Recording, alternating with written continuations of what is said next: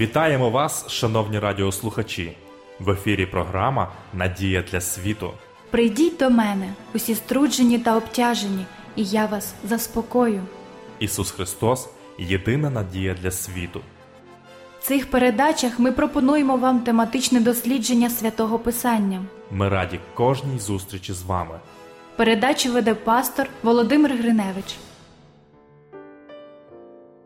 Дорогі радіослухачі, вітаю вас! Я щиро радий нашій зустрічі в програмі «Надія для світу». Вашій увазі пропонуємо серію тем під загальною назвою «десять заповідей». Темою нашого дослідження сьогодні буде восьма заповідь із закону Божого. дев'ятнадцятого грудня дві тисячі четвертого року в Ірландії банда чоловіків, переодягнених у офіцерів поліції, одночасно проникли в будинки двох представників банку, взявши їх в заручники разом з сім'ями. Уважно спостерігаючи за сім'ями, грабіжники давали точні вказівки представникам банку, що вони повинні робити на наступний день. Переживаючи за життя своїх родин, представники банку зробили все, що від них вимагали. Вони пішли на роботу, як ні в чому не бувало. Потім, коли всі працівники пішли додому, вони впустили бандитів в банк, надавши їм доступ до грошових кас. Злодії взяли величезні суми грошей готівкою, включаючи євро, долари Сполучених Штатів Америки та банківські банкноти. Вони завантажили викрадене в білий мікроавтобус і коли транспорт заповнився, поїхали. Потім вони ще раз сміливо повернулися і наповнили ще один автомобіль. Було встановлено, що злодії вкрали близько п'ятдесят мільйонів доларів. Це вважається найбільшим пограбуванням готівки в британській історії до того дня. У лютому дві тисячі п'ятому році були заарештовані сім підозрюваних, але тільки три мільйони були відшкодовані. Досі цей злочин вважається нерозкритим. Восьма заповідь – одна з найкоротших заповідей. Вона говорить прямо по суті, і важко витлумачити її невірно. Не кради. Найпростіше визначення – красти означає взяти те, що тобі не належить. Взяти нечесно, без дозволу те, що належить комусь іншому. Спостерігаючи за тим, що відбувається в світі, можна подумати, що восьма заповідь стерта з Декалогу. Згідно статистичним даним, за дві тисячі шістнадцятий рік в Україні кількість квартирних крадіжок склала двадцять дві тисячі шістсот, на тридцять чотири відсотки більше, ніж за дві тисячі п'ятнадцятий. Тут не враховані всі інші крадіжки. Багато християн михцем переглядають восьму заповідь. Мабуть, вони думають: я не злодій, не грабіжник банків, ця заповідь мене не стосується, але існує безліч інших способів порушувати заповідь, що стосується власності. В першу чергу, не кількість вкраденого робить з людини злодія. Один мій старий друг-християнин зазвичай говорив: можна опинитися в пеклі, незалежно від того, вкрав ти авторучку або мільйон гривень. Не сума має значення, а ставлення. В одному відомому банку багатообіцяючого службовця вирішили просунути на нову посаду зі значною надбавкою до зарплати. В обід того дня, коли йому повинні були повідомити про щастя, що звалилося на нього, цей молодий чоловік пішов пообідати в буфет. Один з директорів банку стояв у черзі позаду нього. Між ними був іще один клієнт. Директор побачив, як молодик взяв шматок масла, накрив його тарілкою, заховавши його від касира і не заплатив за нього. Того дня, після обіду, директори зібрались, щоб повідомити молодій людині, що вони мали намір підвищити його і збільшити зарплату. Але помітивши цю крадіжку в буфеті, замість підвищення вони були змушені його звільнити. Вони не могли довіряти службовцю свого банку, готового вкрасти шматочок масла. Ісус сказав: хто вірний в найменшому і в великому вірний, і хто несправедливий в найменшому і в великому несправедливий. Ніхто одразу не краде п'ять мільйонів доларів. Злодійство починається з малих сум, з декількох монет. поступово переходячи в більш велике. Все починається з того, що ти пробуєш виноград в магазині, не маючи наміру його купувати. Деякі зичуть у сусідів граблі або молоток і забувають повернути.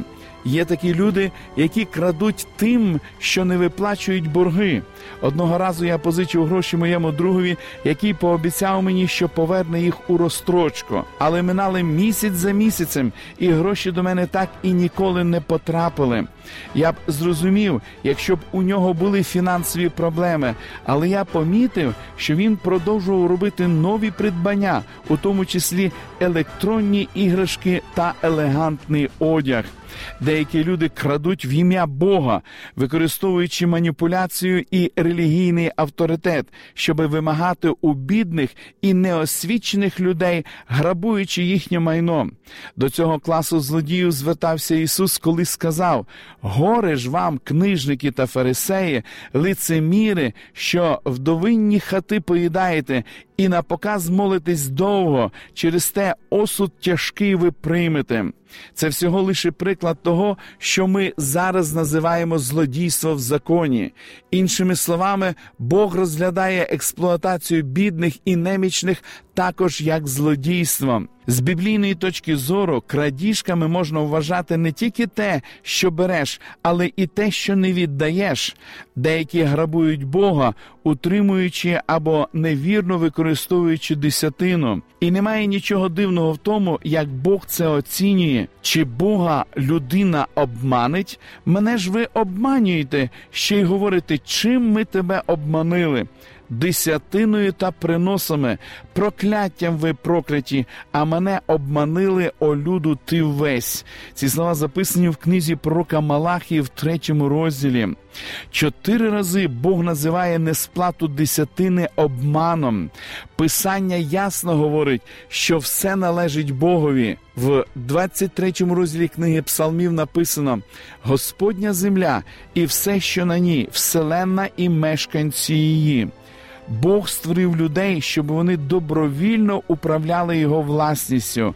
Гріх увійшов у нас світ, тоді, коли Адам і Єва вкрали заборонений плід. В кінці всі ми дамо звіт перед Богом за два важливих аспекти нашого життя. В першу чергу, за те, що ми з собою зробили, а саме як ми розпорядилися часом і життям. І по-друге, для чого ми створювали те, що мали, як ми використовували наші кошти.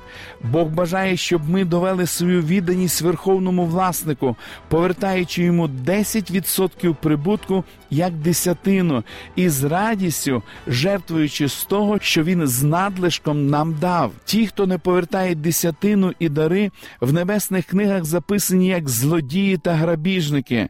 Злодійство виявляє основну проблему егоїстичної людської природи. Подібно білці, що збирає горішки в саду, егоїзм робить з нас жадібних істот. Таким чином, Бог наказує нам давати в першу чергу, щоби пом'якшити наші кам'яні серця. Жертовність придушує егоїзм. Хочу розповісти вам про зізнання людини, яка в минулому була злодієм. Він розповів мені: я був злодієм в прямому сенсі цього слова. За допомогою злому входив до будинків і крав цінні речі, які не належали мені. Я крав гроші, машини, телевізори, тенісні ракетки і електронну апаратуру. Іронія в тому, що у мене взагалі-то не було потреби красти. Безумовно, нікому немає потреби красти, але мій гріх поглиблювався тим, що мій батько був мультимільйонером. Думаю, що я відчував щось дике, коли привласнював собі те, що мені не належало. Мені подобався стан вищої напруги, ризику. Відверто кажучи, більшість фільмів і телепередач поставлені так, що змушують симпатизувати злодіям. Ми захоплюємося їхньою сміливістю і кмітливістю, і наче щось усередині нас схвально посміхається, коли їм вдається уникнути покарання. Але в більшості випадків злодійство – це не що інше, як огидний і егоїстичний вчинок, що бере початок у нечуттєвому серці. Одного разу ми з другом вкрали машину, розповідав він, і поїхали на ній безцільно кататися і розважатися. Заради цікавості, через кілька днів ми повернулися у той же квартал і стали стежити за цією ж машиною, залишеною на тому ж місці. Під світлом ліхтарів ми побачили, що пошкоджена система запалювання, яку ми зіпсували, намагаючись завести її за допомогою проводів, адже вона все ще не була відремонтована.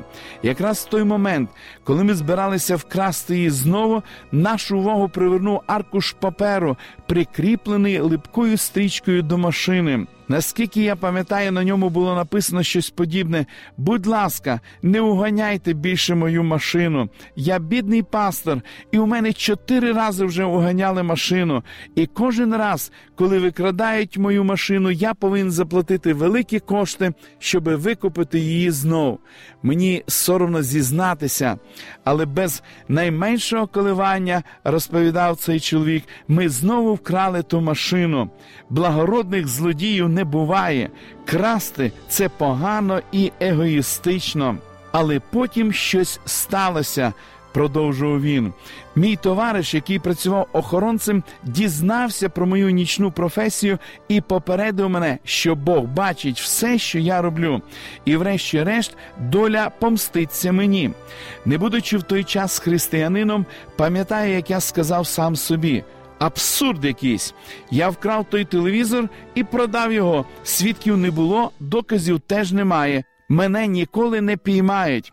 Через кілька днів після попередження мого товариша я прокинувся вранці і виявив, що двері моєї квартири були відчинені, а телевізора і радіо не було. Я сильно обурився і відразу ж зателефонував у поліцію. Цей випадок зазначив початок цієї серії невдач. Я крав, а потім один із моїх друзів, які в більшості були злодіями, вкрав це у мене. Або я крав, що найчастіше під впливом алкоголю, а на наступний ранок не міг згадати, де сховав те, що вкрав. Або я, ризикуючи життям, крав, наприклад, стереоапаратуру, щоби потім дізнатися, що вона несправна. Я на своїй шкурі став відчувати, що те, що ти робиш іншим, повертається проти тебе. Я зрозумів, що значить, коли у твій дім проникають і грабують його. Золоте правило стало відгукуватися в моїй свідомості: поводьтеся з іншими так, як хочете, щоб вони поводилися з вами. Зрештою, злодійство свідчить про відсутність віри. Якщо ми любимо Бога понад усе і щиро любимо ближніх, будь-яка форма крадіжки інстинктивно неприродня. Любов, як завжди, є виконанням закону. Довірливе серце не краде, воно віддає. Жертовність – це пряма протилежність крадіжки, бо так Бог полюбив світ, що віддав свого Сина Єдинородного. Восьма заповідь у світлі Христа знаходить особливий сенс. Ісуса ж зрадив злодій на ім'я Юда, який врешті пішов і повісився. Потім на хресті Ісус простив і врятував розкаяного злодія, розп'ятого поруч з ним. Подібно помираючому злодієві, ми всі обкрадали Бога, обкрадали наших ближніх. Але також, подібно до розбійника, ми можемо знайти співчуття тоді, коли звернемося до Ісуса і скажемо Йому: «Спогадай мене, Господи». Щиро розкаявшись, ми можемо знайти благодать. І кожен раз, наскільки це можливо, ми повинні повернути те, що вкрали. Зверніть увагу на обітницю, що записана в книзі пророка Єзекіїля в тридцять третьому розділі. «Заставу поверне несправедливий, грабунок відшкодує, ходитиме уставами життя, щоби не чинити кривди, то конче він буде жити і не помре». Подібно Закхею, коли ми бачимо, що Ісус нас приймає і прощає, ми відчуваємо себе зобов'язаними виправити, наскільки можливо, все погане, що ми зробили. В дев'ятнадцятому розділі Євангелії від Луки про Закхея написано: «Став же Закхей та й промовив до Господа: Господи, половину маєтку свого я віддам ось убогим, а коли кого скривдив був чим, вернув четверо». Ісус же промовив до нього: «Сьогодні на дім цей спасіння прийшло, бо й він син Авраамів». Жителі Південної Африки дуже винахідливо ловлять мавп. Вони беруть порожній гарбуз і прорізають в ньому досить велику дірку, щоб помістилася рука мавпи. Потім наповнюють гарбуз горіхами і добре прив'язують до гілки дерева. Вночі мавпа йде на запах їжі, добирається до джерела, засовує лапу в гарбуз і набирає горіхи. Але дірка занадто мала, щоб мавпа могла витягнути її наповнену горіхів. Вона недостатньо розумна, щоб випустити їх і врятуватися. Тому вранці її легко ловлять. Якщо сучасні злодії відпустять заборонений плід і віддадуть свої руки Ісусу, вони і сьогодні почують голос Ісуса, який говорить їм: «Істинно кажу тобі нині, будеш зі мною в раю». Ми продовжимо дослідження Святого Писання в наших подальших передачах. Шановні радіослухачі, запрошую вас відвідати наші богослужіння, які проходять щосуботи у вашому місті з десятої години ранку. Детальну інформацію ви можете дізнатись за номером телефону нуль вісімсот тридцять двадцять двадцять. Я прощаюсь з вами. До наступної зустрічі. До побачення.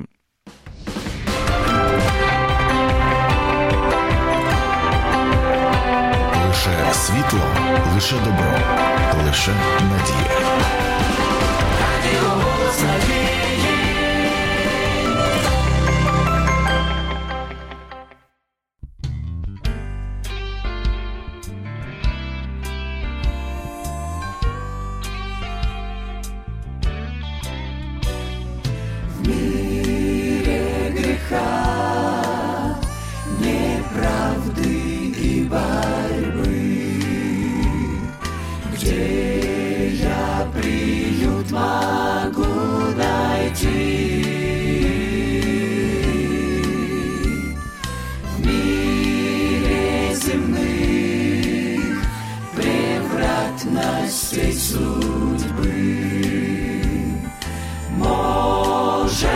Господь один спаси,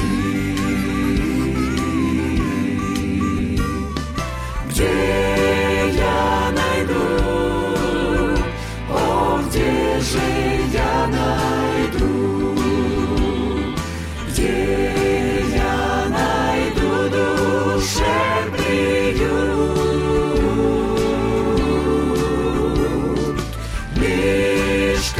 Христу за помощью пойду, руки Его покой дают. Если в пути устану я идти, где я покой душе найду,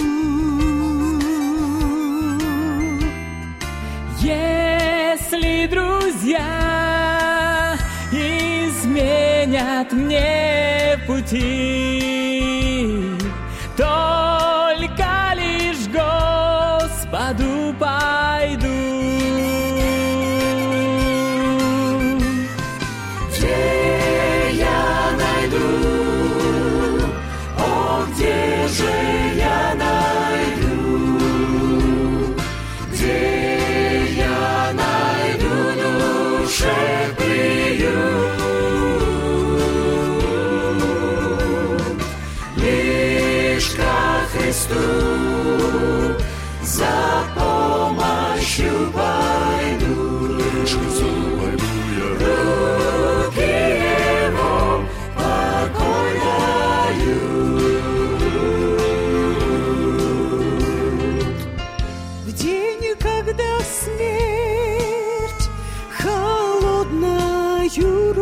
Рукой, словно зажмет, Бог и оно, тогда найду покой. Дух мой в себе Господь возьмет.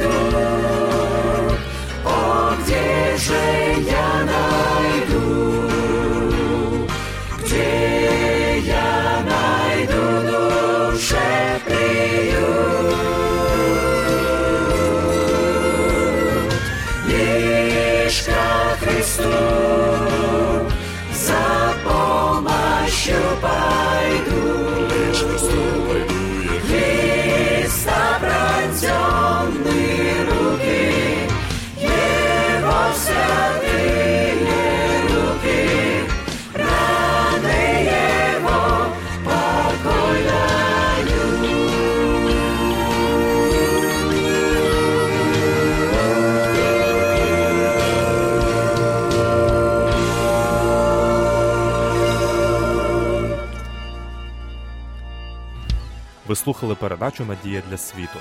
Ми будемо раді наступній зустрічі з вами. Для кращого розуміння Святого Писання пропонуємо вам біблійні уроки під назвою «Дивовижні факти». Ви можете отримати їх, зателефонувавши за номером нуль вісімсот тридцять двадцять двадцять. Нехай благословить вас Бог і наповнить серце надією та миром.